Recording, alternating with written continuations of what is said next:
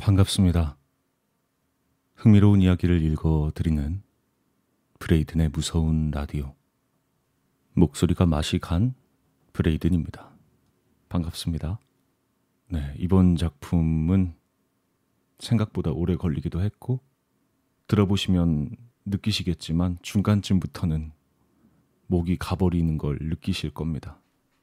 그건 그거고, 그래도 재미있는 이야기 가지고 왔습니다. 오늘 여러분께 소개해드리기 위해서 가져온 이야기는요. 작가 초록 환타님의 이것이 사실이 아닐 이유가 없다. 라는 이야기입니다. 조금은 폭력적이고 자극적일 수 있는 단어들이 나오니까 예민하신 분들은 참고해 주시면 좋을 것 같습니다. 여러분의 구독과 팔로우 그리고 좋아요와 예쁜 댓글은 제게 정말 큰 힘이 됩니다. 고맙습니다.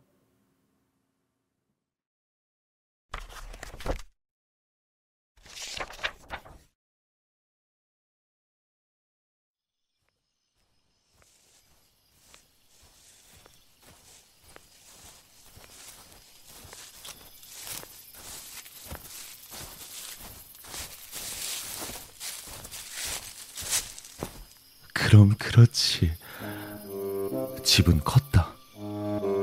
아니, 집이라기보단 저택에 가까웠다. 어른 키를 훨씬 웃도는 높이의 철문 너머로 스산하지만 웅장해 보이는 벽돌 구조물들이 눈에 들어왔다. 정원은 아주 엉망은 아니었지만 그렇다고 최근까지 관리했다고 주장하기는 어려울 것 같았다. 새벽의 어둠과 그리고 약간의 안개에 감싸여 있어 윤곽선이 흐려져 있었지만 분명 낮에 봤다면 열의 여덟은 사람이 살지 않는 집이라고 판단을 내릴 그런 모양새였다. 하지만 역시 뒤의 생각은 좀 다른 모양이었다. 어디 보자. 느낌이 딱 온다니까. 디는 오늘도 자신만만해 보였다. 내가 왜 이 바닥에서 대부로 불리고 있는 줄 알아? 이 집 대문만 봐도 말이야. 안에 세간살이가 얼마나 되는지, 훔쳐갈 만한 사이즈인지, 그리고 나중에 뒤탈이 없을 만한지 바로 보인단 말이거든. 응? 디가 이 바닥에서 과연 대부로 불리고 있는지까진 내가 알 바가 아니라고 해도 여지껏 같이 털어온 집에서 얻은 수입을 생각해 볼 때 꽤 신뢰할 만한 실력을 지녔다는 건 인정할 만했다. 대부인지 아닌지까진 몰라도 그가 선택한 집을 털어서 나오는 현금은 진짜였으니까. 심부름 센터에서 일하면서 잃어버린 고양이를 찾아주는 일보단 더 넉넉한 보수가 들어왔고 나로선 그걸 마다할 이유는 없었으니까. 범법 행위인지 아닌지를 따지기엔 나도 그렇게 바른 사람은 아니었으니까. 그래서 난 그냥 D 형을 믿고 따랐지. 근데 이번엔 좀 느낌이 달랐다. 마땅치 않은 표정을 짓고 있는 내 앞에서 D 형은 시종일관 자신만만했다. 분명히 저렇게 스산하고 관리가 안 된 저택인데 말이야. 응? 저 안에는 훔쳐갈 게 아주 많아. 다른 뭣도 아니고 내 직감이 그렇게 말하고 있어.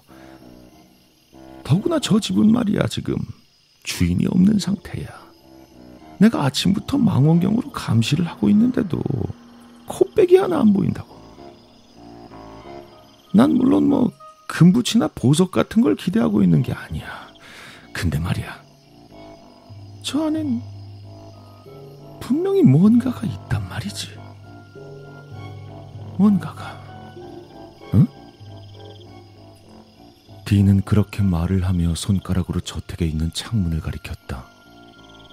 가장 어두워 보이는 창문이었다. 난 그저 고개만 끄덕일 뿐이었다. 여기서 나의 역할은 단순했다. 혹시나 일어날 수 있는 무력적 사태에 조금 터프해질 것. D는 나에게 다른 무엇도 아니고 그것만을 원했다. 내가 주먹 쓰는 일을 하던 것도 아니었고 그렇다고 체격이 좋다거나 키가 큰 것도 아닌데 왜 나에게 그런 일을 맡겼는지는 알 수 없었다. 하지만 뭘 해도 좋다는 인상이었다. 실제로 그가 집을 털 때 아무런 일도 일어나지 않았고 아예 위험을 배제하고 도둑질을 하는 그에게 나의 포지션이란 건 딱히 별다른 의미가 없을 게 뻔했다. 그래서 주로 내 임무는 그가 자물쇠를 딸 때 옆에서 손전등이나 들고 있거나 작업 중에 이상한 소리가 들리면 조심스럽게 염탐을 하고 오거나 조금 무거운 물건을 가지고 나올 때 힘을 좀 더 쓰는 정도였다.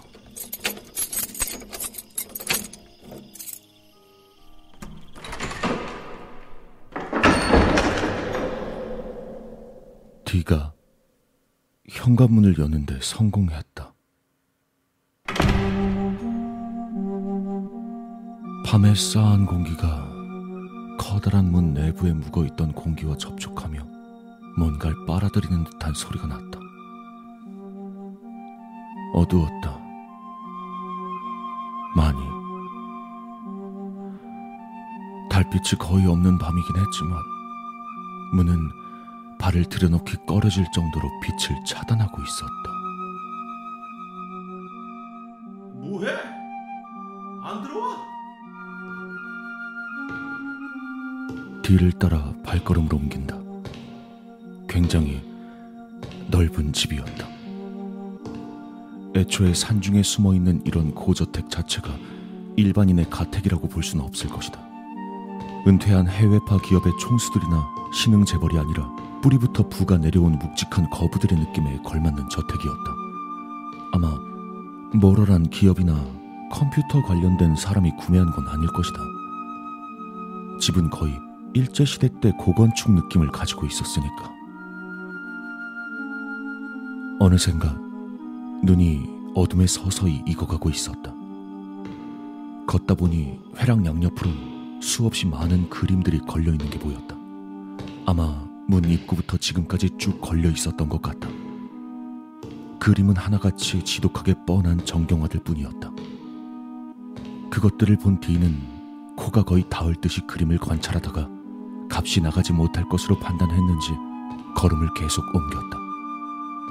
그래도 대단했다. 입구부터 걸려있던 거였다면 적어도 100여 점은 넘는다는 얘기였으니까.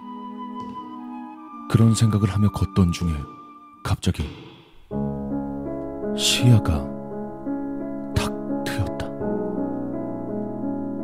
야트막했던 회랑이 갑자기 둥글게 넓어지며 커다란 응접실로 변했다. 높게 달려있는 창문으로 어설픈 달빛이 흘러들어와 먼지가 잔뜩 쌓여있는 벽난로와 고풍스런 가죽 소파가 눈에 들어왔다. 소파는 장정 10명이 앉아도 좋을 만큼 충분히 넓어 보였다. 그거 봐. 내가 뭐라 그랬어? 이 돈 냄새가 난다니까. 응? 그가 그렇다면 그런 거다.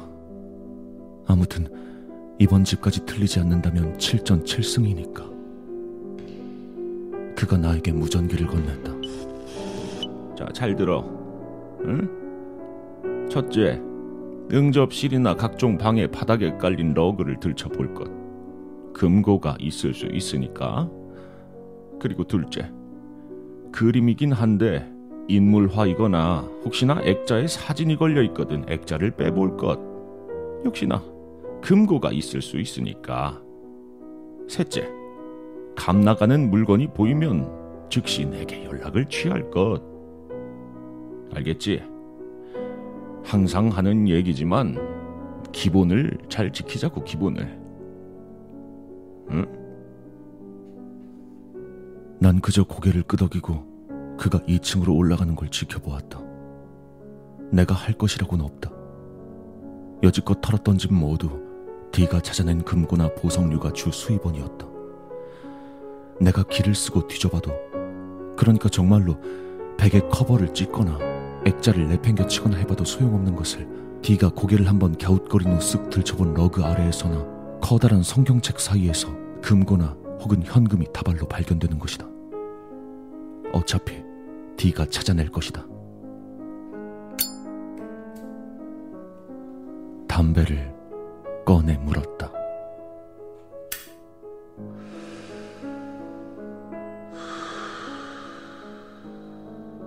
끝이 발갛게 타오르며 응접실이 한층 더 어둡게 보였다. D가 찾는 것은 그뿐만이 아니었다. 그는 가족 앨범, 졸업 앨범, 가족 사진 등에서 그가 터는 집의 가족 구성원의 사진을 훔쳤다. 기준은 있었다. 여자, 가능한 어릴 것, 가녀릴 것, 긴 머리일 것, 피부가 하얄 것. D가 원하는 취향들을 종합해보면, 그러니까 D가 정한 타겟의 소녀들은 일단은 예쁘다고 보아도 무방했다. 그렇게 가택을 찾아내 물건을 훔쳐내면서 D는 소녀들의 신상 정보도 훔쳤다. 그게 D의 대단한 점이었다. 그건 누군가가 알고 싶다고, 그러니까 훔치고 싶다고 훔칠 수 있는 종류의 것이 아니었다. 핸드폰의 최근 통화 목록과 문자 목록을 뒤져서 그녀들의 통근 시간과 각 시간대에 어느 장소에 있는지를 유추해냈다. 학원, 학교, 과외 혹은 시내. 번호를 훔쳐내고 그녀들이 어느 시간대에 어디 있는지를 정확하게 짚어낸다. 그는 그녀들의 방과 그녀의 가족들의 방에서 이를테면 온갖 자질구레한 정보들을 가구나 냄새 등에서 빨아들이는 것 같았다. 그리고 그 자질구레한 정보는 그의 머릿속에서 여러 가지 과정을 거쳐 그에게 상당히 중요한 포인트로 바뀌는 것이다. 디는 그렇게 얻어진 정보들로 그녀들을 강간했다. 7전 7승이라고 했던 건 바로 그런 의미였다. 일곱 개의 집, 그리고 일곱 명의 소녀. 하교하는 길, 학원을 마친 골목길, 친구와 어울린 뒤 돌아가는 귀갓길. D는 정확했고 타깃이 혼자가 되는 때를 무섭도록 예리하게 캐치해냈다. 그리고 그가 더 완벽한 이유는 타깃을 고르는 조건이 깨끗하다는 데 있었다. 피해자들은 전혀 신고를 하지 않았다.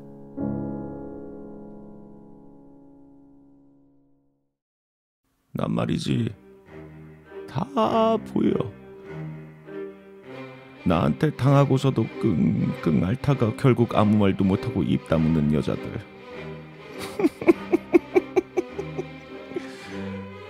그런 부류들이 한눈에 들어와. 젊다기보단 좀 어려. 그리고 왜 보면 크면 예뻐질 것 같다는 애들 있잖아. 그리고 부모님이 뭐라고 한마디 하면 그러니까 나도 알고 있다니까 하고 귀여운 콧대를 세울 정도의 자신감이 깃든 살짝은 성숙한 어린애여야 해. 본인은 예쁘고 아마 더 예뻐질 것이지만 아직은 깨끗해. 자기가 남자랑 섞이는 건 아마 나중일 거라고 생각하고 있겠지.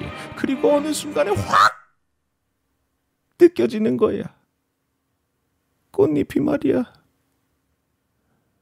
투명한 바닷물이 있는 지중해 섬에서 그리고 욕실엔 장미꽃잎이 떠 있는 욕조에 단단한 몸을 가진 핸섬한 미래의 어떤 남자와 자연스럽고 합리적으로 섞일 생각을 하는 그 아이들이 길거리에서 말이야 칼에 침이 있고 배설물 냄새가 나고 불량식품 껍질이 막 나뒹구는 그런 공간에서 그렇게 시작이 되고 말아버리면은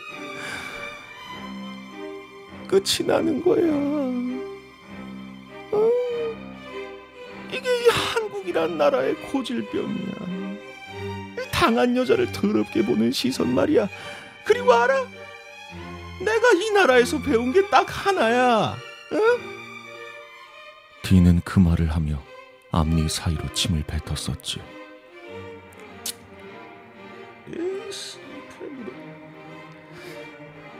아무튼 이 선배 말씀 잘 들으라고. 그래서 내가 하고 싶은 말이 뭐냐면 써먹을 수 있는 건 최대한 써먹으란 거야. 어?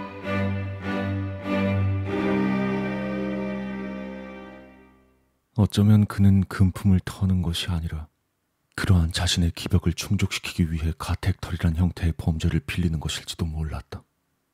아무튼 모든 행동의 주체와 기술의 근본은 디에게 있음에도 그는 절반이 넘는 금품에 의한 수입을 내게 주었다. 그의 목적은 돈이 아닌 소녀들이었다. 그리고 난 그것에 관해선 전혀 불만이 없었다.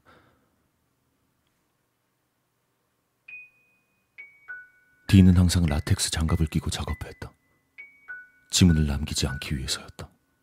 그리고 항상 고무 막대를 준비해왔다. 그 막대기엔 출소한 지 얼마 안 되는 가택 터리범들의 지문이 찍혀 있었다. 그리고 우린 철수하기 직전에 그 막대를 사방에 찍고 나온다. 그 지문의 주인은 지금 아무도 알 수 없는 곳에서 술에 뻗어 곤드레 만들에 잠들어 있을 것이다. 그것이 디와 나의 업무 처리 방식이었다. 약을 먹이고 술을 먹이고 아무도 모르는 허름한 여관방에 처박아 둔다. 그리고 자연스레 사건이 종료된 뒤에 경찰은 그 사람을 체포해 간다. 일상이었다. 그리고 디는 항상 마무리를 하고 나올 때 스페어키 팩에 짐 열쇠의 모양을 찍어두고 나왔다. 한순간에 땅으로 떨어진 소녀들이 건강하게 다시 일상으로 자리 잡아가는 것을 보기 위해서. 그게 그 이유라고 했다. 그리고 그는 그것을 사진으로 남겼다. 난 배우지도 못했고 특별히 예술에 대한 감시관이 있다고 할 만한 정도도 못 된다. 하지만 그럼에도 불구하고 그 사진들은 아름다웠다. 학교에서 수업을 받는 모습, 등교할 때의 모습, 하교할 때의 모습, 그리고 디가 힘들게 촬영해낸 거라고 자랑을 하던 집에서 잠을 자던 모습까지. 까맣고 길지만 맥없어 보이는 머리카락, 하얗다고만 하기엔 더 짙어진 피부, 다크서클, 깊어진 눈동자, 조용해 보였다.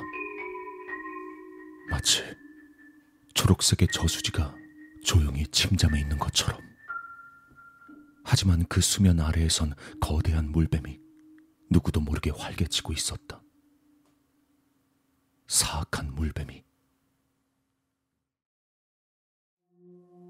물을 휘젓고 있었다. 사방으로 유영을 하며 물 속을 가로지르고 있었다. 하얀 이마엔 옅게 땀이 나고 있었고 앞머리는 달라붙어 있다. 정리가 잘 되어 있지만 동시에 흐트러져 있었다. 침범이었다. 파괴당한 것이고 아직은 도달하면 안 되는 공간에 침범한 이물에 대한 경계였다. 아마도 디가 단순 쾌락 때문에 이러한 일을 벌이는 것은 아닐 것이다. 난 그가 이러한 일련의 행위를 벌이는 것을 자기 충족으로 받아들였다. 이건 결과물인 거였다. 그가 창조해내고 그가 안배한 사건의 결과물. 그리고 그것이 다시 자리를 잡아가는 그러한 과정이다. 스스로가 상처를 내고 그게 아물어가는 것을 보는 것처럼. 개들은 말이야. 아무리 족보가 있는 명품 암컷이라도 동네에서 뒹구는 그 근본 없는 똥개 새끼들이랑 한번 붙어먹고 나면 말이야. 더 이상 그 명품이라고 할 수가 없어. 끝난다고. 순결의 상실 같은 게 아니라고. 그건 개한테 가져다 붙일 만한 게 아니지. 그건 사람들이나 강조하는 그런 가치인 거지. 개는 말이야. 이 암캐는 한번 잡종에 정액이 주입이 되고 나면은 DNA 자체가 변해요. 다시는 순종의 새끼를 낳을 수가 없는 거야. 몸이 흡수를 해버린다는 거지. 그리고 잊지를 않아요. 육체는, 응? 그그 붙어먹었던 수컷으로 인해서 바뀐 유전자 구조가 그대로 간다 이거지. 이 대대손손 그대로 쭉 자자손손. 절대로 다시 완전해질 수가 없는 거야. 그래서 나도 남긴다. 이 말이지. 내 흔적을 평생. 응? 이게 남는 장사잖아, 남는 장사. 어?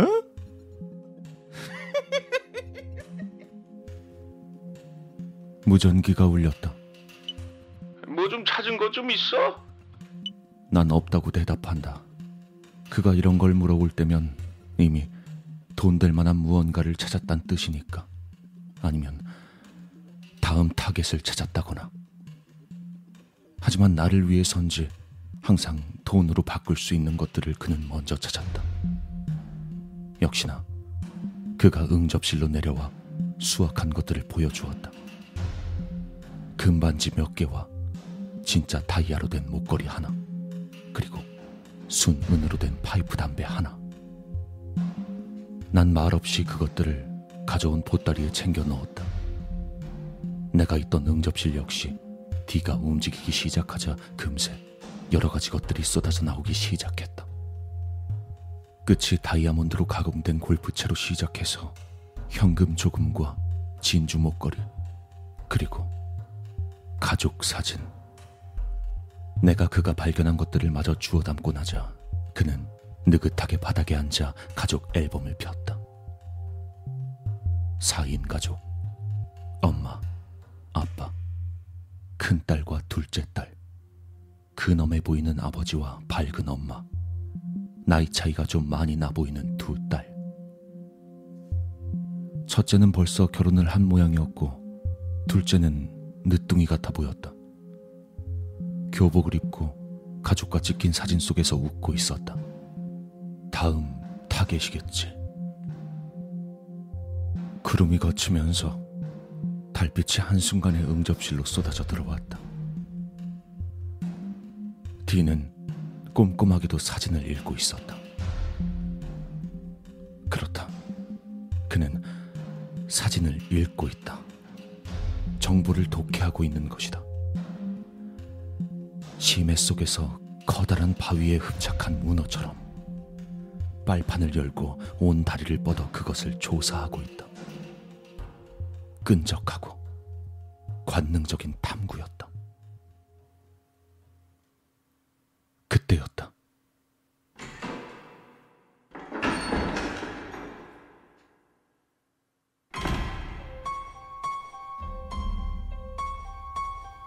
인기척이 들려왔다. 디는 몸을 바짝 긴장시킨 채 일어났고 난 처음으로 일어날지 모르는 무력 사태를 상상하며 불길하게 일어났다. 우린 지금 저택 응접실, 그러니까 1층에 있다. 하지만 말이 1층이지. 지지대가 높은 집이라 비스듬히 올라오는 복도를 통해 보면 2층에 가까운 높이였다. 뭐하고 서 있어? 확인해봐. 난 뒤의 말을 따른다. 응접실 중앙에 있는 커다란 조경 창문을 통해 우리 이후의 저택을 찾은 불청객이 누구인가를 확인한다. 그리고 D를 다시 쳐다본다. D가 의아한 표정을 짓는다. 그리곤 다가와 내 옆에 섰다. 머리카락은 곧고 길다. 밤의 어둠과 뒤섞여 있지만 그래도 긴 생머리란 것이 분별된다. 얼굴은 하얗고 작았다. 안개가 쌓인 밤에 한기로부터 보호하기 위한 회색 후드 집업을 입고 통이 좁은 청바지로 감싸인 두 다리가 저택으로 걸어 들어오고 있었다. 바로 이 집의 막내 디의 타겟이었다. 디가 침을 삼킨다. 이런 경우는 또 처음인데. 난 어쩔 거냐고 묻는다. 일단 돈은 충분해. 에, 장무라비한테 맡기면 작은 거 다섯 장 정도는 나올 거야. 우리 사업 방면에선 이미 충분한 이익이 이루어졌어. 이제 문제는 내 개인적인 프라이버시다 이거지. 네. 난 무슨 말인지 이해했지만 난 나대로 설득하려 했다. 이건 당신의 방식이 아니지 않느냐. 바로 이 집에서 그 짓이 이루어지면 잡힐 가능성이 높아진다. 우리가 준비한 지문의 잡범은 왼쪽 손가락 두 개가 없는데 후에 저 소녀의 증언에서 사실이 엇갈릴 경우 여지까지 해왔던 모든 작업이 드러날 염려가 있다. 라고. 하, 그런 건 걱정할 필요가 없어. 난 누가 뭐라고 해도 프로니까. 그냥 그 저열한 욕망에 사로잡혀서 여기저기 뿌리고 다니는 한심한 새끼들이랑은 근본적으로 다르다 이 말이야. 나한테 있어서 이거는 그 예술. 그래. 예술이야. 응? 아주 고귀한 거지.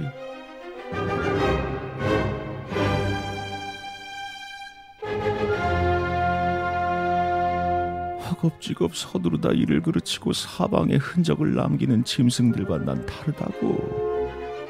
아직도 그걸 모르겠어. 난 다시 만류한다. 이건 내가 알던 당신의 방식이 아니다. 여긴 계획된 장소가 아니고 당신도 충분히 준비되지 않았다. 오늘은 오늘의 전리품만 챙겨서 이곳을 빠져나가기로 하자. 라고.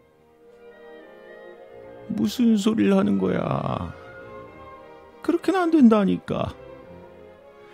난 항상 내 느낌을 믿어왔어. 그리고 그 느낌이 지금이라고 말하고 있다니까? 어?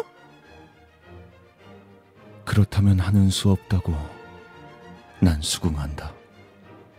어차피 이 팀의 리더는 내가 아니니까.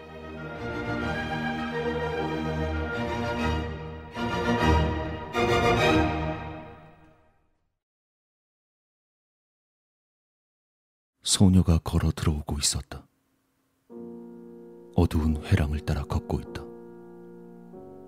확신컨대 아직은 어둠의 눈이 익지 않았으리라.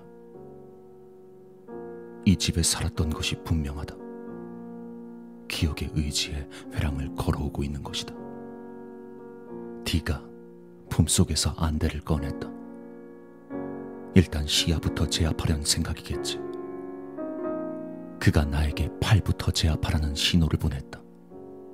우리의 눈은 이미 어둠에 익어 있었다. 하지만 소녀는 아니었다. 우린 중간에서 마주치기로 결론을 보고 소녀가 들어오고 있는 회랑 쪽으로 소리가 나지 않도록 발걸음을 옮겼다. 디는 숨소리도 내지 않았다. 완벽한 짐승이었다.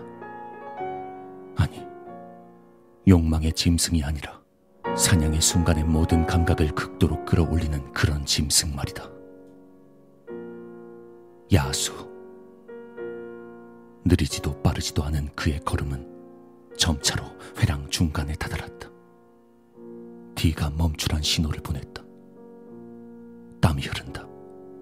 중간쯤에 이르렀지만 소녀는 아직 보이지 않는다. 하지만 분명 접근하고 있을 것이다. 이곳으로 어둠 속으로 발을 디디며 천천히 오고 있을 것이다. 그가 흔적을 남긴 수많은 소녀들이 그랬듯 그녀도 본인이 그렇게 될 거란 사실을 전혀 모르고 있을 것이다. 불현듯 갑자기 그녀의 모습이 시야에 흐릿하게 떠올랐다. 천천히 걷고 있었다. 아담한 체구였다. 머리카락은 어깨에 닿을락말락했다. 커다란 눈, 어둠 속에서 한껏 확장된 동공이 여기저기를 두리번거리고 있지만 보이지 않는다. 작은 가슴, 가녀린 다리. 어두웠지만 알 수 있었다. 무르익기엔 아직 시간이 많이 남은 여자아이였다. 디가 접근하기 시작했고 나에겐 따라오라는 신호를 보낸다.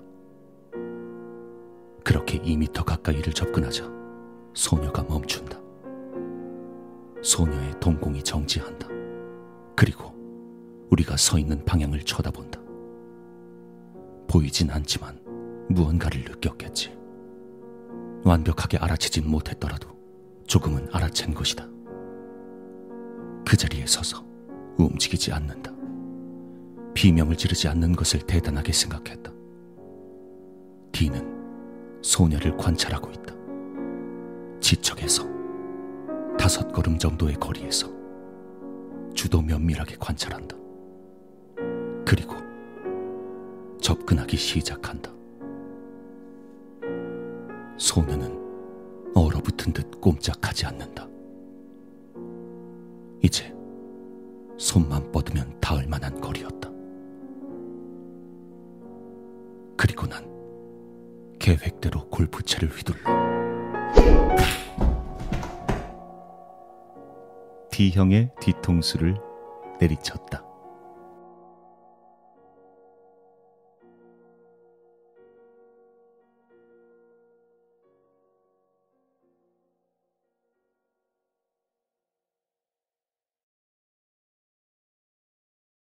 일어났어요? 왜... 아, 알아요. 그동안 같이 이렇게 충실하게 서로의 이익도 책임져 주고 했던 파트너가 왜 갑자기 이렇게 엄한 짓을 하나. 그게 궁금하다는 눈초리잖아요, 지금. 그쵸? 아, 근데 이거. 피 좀 봐, 이거. 많이 아프죠, 근데. 내가 너무 세게 쳤나 봐요. 딱 한 대였는데. 미안해요. 그 힘이 너무 들어갔다. 그래도 죽을 정도는 아닐 거예요. 힘 조절을 한다고 하긴 했는데. 너무 오랜만이라. 미안해요, 형. 암튼 왜 그런지 되게 궁금한 것 같은데. 이야기 듣고 싶으면 눈동자 깜빡이시고 피가 너무 많이 흘러서 빈혈이다 어지럽다 못 듣겠다 싶으시면 그냥 계세요 편하게 예? 그죠 궁금하시죠? 예 궁금할 테니까 설명해 드릴게요 그러면 저요 저 D형 안 싫어해요 형도 저 안 싫어하시잖아요 그쵸? 음, 뭐 감정 같은 것도 없어요 아니 뭐 심부름 센터에서 오만 잡일하다가 형이랑 몇 건 하니까 금방 돈도 되고 했는데 좋잖아요. 형이 뭐 그거 여자애들 그 뭐 하는 거야. 뭐 장려할 만한 사항이 아니라는 거야 뭐. 그렇긴 한데. 뭐 근데 내 밥그릇이 더 중요한데 당장 뭐 어쩌겠어요. 살면서 세상 더럽다는 것만 주구장창 배웠는데 그런 것 때문에 때려칠 수는 없잖아요. 내가 굶어 죽겠는데. 그리고 우리 서로 죽도 잘 맞았잖아요. 손발. 예? 착착. 네. 난돈 벌고 형님은 그 그거 예술. 예, 그거 하시고 멋있는 거. 음. 근데요. 그 예술 말이에요. 그게 그게 형만 하시는 게 또 아니더라고요. 알고 보니까 제가요. 그 심부름 센터 할 때요.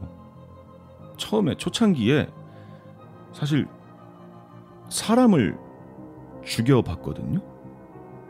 중년 아저씨였는데, 음, 살인 의뢰가 들어왔었어요. 아, 형님 그거 아세요? 그 심부름 센터에 그런 것도 들어와요. 모르셨죠? 예. 네. 고양이 찾거나 뭐 대리 주차하거나 뭐 그런 것도 있긴 한데 우리도 그 막 영화에 나오는 거 있잖아요. 히트맨 같은 거 게임도 있는데 아세요? 모르시죠? 살인 청부, 응? 죽이고 싶은 사람이 있는데 못 죽이거나 뭐 그런 거 있잖아요. 뭐 치정 관계나 원한 관계가 있어가지고 바로 조사 들어오고 막 그러면 불안하잖아. 그런 거 뭐 우리 같은 돈에 미친 거지 새끼들은 큰 거 한 장, 두 장에 그냥 하는 거예요. 뭐 범죄 경력도 없고 지문도 없으니까 조회도 안 되고 우리가 돈이 없지 성실하긴 하거든. 거짓말 같아요? 진짠데. 무시하지 마요. 미제 살인 사건 대부분이 우리 짓이야. 형. 피해자랑 연관이 하나도 없고 교차점이나 뭐 이런 게 하나도 없는데 어떻게 잡을 건데? 경찰이 초동 수사에서 방향 한번 잘못 잡으면 끝이에요. 범인 못 잡아. 아무튼 이 얘기를 왜 했냐면 1년쯤 전이었나? 내가 사람을 죽였어요. 죽였는데 죽여놓고 시체를 가만히 들여다보는데 너무 궁금한 거예요. 이 배 나오고 기름기 좔좔 흐르는 대머리 아저씨를 왜? 누가? 대체 왜 죽이라고 했을까? 처음 사람 죽이고 담배 하나 피면서 손가락 덜덜 떨리는 거 진정시키고 보니까 그게 그렇게 궁금해지대요. 형 알잖아요. 나 궁금한 거 못 참는 거. 그래서 그냥 밤에 센터 바로 가갖고 문 따버렸죠. 찾아봤어요. 안 되는 게 어딨어요, 대한민국에. 근데 이게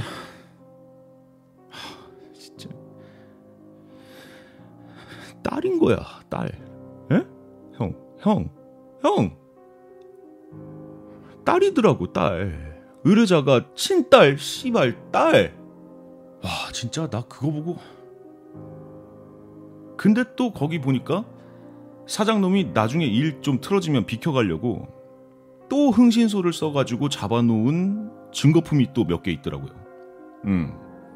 의뢰인 약점 잡으려고. 근데 그게 그게 포르노야. 어. 포르노인데 온갖 게 다 나와. 대단해, 진짜 엄청나. 미성년자 어린애가 교복을 입고 나오는데 와. 그 야, 주인공이 다 그냥 그 걔야. 어, 의뢰인. 그 여자의 딸. 근데 또 장르가 총집합이야. 개새끼랑 하는 것도 있고 지 아빠가 걔 묶어놓고 하는 것도 있고 지 아빠 친구 새끼를 데려와서 하는 것도 있고 야외에서 하는 것도 있고 씨발 딸내미 학교에서 하는 것도 있고 아니 그 인간 수컷이 생각해낼 수 있는 그런 그냥 모든 장르랑 체위랑 구도랑 상상력이 총망라된 그런 어우 씨 어우 그런 어 그런 게 있더라니까 와 난 그래요. 어. 그래서 내가 좀 죄책감이 조금은 있었거든. 근데 그냥 죽일 만한 놈이었구나. 아, 잘 죽었다. 그냥 죄책감이 사라졌어요. 그 새끼는 그냥 죽을 만한 놈이었으니까. 아니에요? 맞잖아. 그 새끼 직업이 판사였거든. 판사에다가 돈을 억대로 벌어들이는데 자기 친딸을 강간하는 개 쓰레기 새끼였으니까 맞잖아요. 아니에요? 아니라고 할 수 있어요, 형? 나 아니었으면 그런 새끼를 누가 심판했겠냐고. 맞죠? 아, 아무튼 얘기가 또 빠졌는데요. 아무튼 형이 왜 이러고 있냐면 이제 진짜 진짜 얘기해 줄게요, 진짜로. 오늘 밤 타겟을 여기로 잡았잖아요. 그쵸? 왜 그랬어요? 내가 난 만족했었어요. 보수도 받을 만큼 받았고 이번 일 마지막으로 하고 해외로 도피해서 살 계획이었거든요. 근데 와 보니까 여기네. 왜 왜 여기였어요? 왜? 왜 하필? 왜 하고 많은 집 중에 왜 오늘 여기였을까? 왜? 내가 서재에서 그 판사님 야구바 따로 칼비뼈 부수고 무릎뼈 부수고 손가락 부수고 어깨 부수고 해서 마지막에 그 꼴통 박살내달라는 그 세세한 지령까지 칼같이 다 지켜낸 이 집 아니 쳐다만 봐도 짜증나는 이 집을 왜 정해가지고 하... 형 디형 난 형한테 진짜 감정 없어요. 근데 알죠? 우리 돈 따라 도는 거. 근데 사실 우리가 아니라 사회가 그래. 그쵸? 우리 돈 따라 돌잖아. 근데 궁금하지 않아요? 맞춰봐요. 내가 우리 의뢰인 그 친구 아빠 죽이고 얼마 받았게? 안 알려주지. 아무튼 이해하죠? 예. 아니, 그렇잖아요. 큰 거 한두 장에 목숨 걸던 우리 같은 인간들이 큰 거 열 장에도 코웃음 칠 만한 돈 받기로 했는데. 응? 아직도 모르겠어요? 뭐가 어떻게 돌아가고 있는 건지? 이 형이 생각보다 멍청하구나. 우리 의뢰인이 돈을 더 주겠다는 거지. 예, 그러니까. 원래 자기가 자기 아빠를 죽이고 싶었대. 근데 나한테 의뢰를 할 수밖에 없었고 그래서 아쉽다 이거지. 요즘도 꿈에서 그렇게 아빠를 죽이는 꿈을 꾸는데 분이 안 풀린다. 그래서 요번에 그 아빠 죽은 자리라도 좀 자기가 보려고 찾아왔는데 이 뭐야 세상에요? 우리 이 아, 아, 아티스트 형님이 여기 있잖아. 이게 웬 떡이야? 어? 형 같으면 어떡하겠어요? 어? 그리고 나도 여기 있네? 이게 뭐야 개꿀이잖아. 형, 형, 이거 봐봐요. 이게 뭔지 알죠? 형이 만든 거 예술 앨범, 응? 내 의뢰인 아빠가 그 판사님이요. 그분이 영상미의 대가였다면 형은 피사체를 기가 막히게 잘 잡아내는 것 같아. 내가 봤을 때. 에? 구도가 이게 이게 예술이야. 에? 영혼이 담겼어. 영혼이. 이 내 의뢰인도 있잖아요. 이거 보면서 감탄을 그냥 아주 와, 어? 눈동자가 막 팍 돌아가더라니까. 형 사진에 분명히 이, 이 여기도 안 나오고 응? 여기도 안 나오는데 옷도 다 입고 있잖아. 근데 그 어린 여자애들 눈동자랑 표정이랑 분위기만 딱 보더니 그냥 바로 알던데. 어, 여지 없던데. 형한테 장난질 당한 거? 그냥 바로 알던데. 그리고 하는 말이 여자 영혼 가지고 예술 하시는 우리 D형 형만 넘겨주면 돈을 그냥 두 배로 주시겠다는 거잖아. 형 몸값이 장난이 아니더라고. 어마어마해. 우리 의뢰인이 형 가지고 뭘 할진 난 모르겠어. 근데 자기도 더 살고 싶은 생각이 없다는데 뭐 자기한테도 미련이 없는 여잔데 남한테는 뭐 말해 뭐 하겠어. 그죠? 심지어 우리 위대한 우리 예술가 형님한테는 말해 뭐 하겠어. 어, 어, 저기 오시는 것 같은데? 형, 나 가볼게요 이제. 어, 형이 보자. 방금 깨어나서 모르겠지만 형 3시간 동안 기절해 있었어. 어, 몰랐죠? 나는 그 시간 동안 의뢰인이 시킨 심부름 하고 왔거든요. 톱이랑 메스 찾더라고. 어.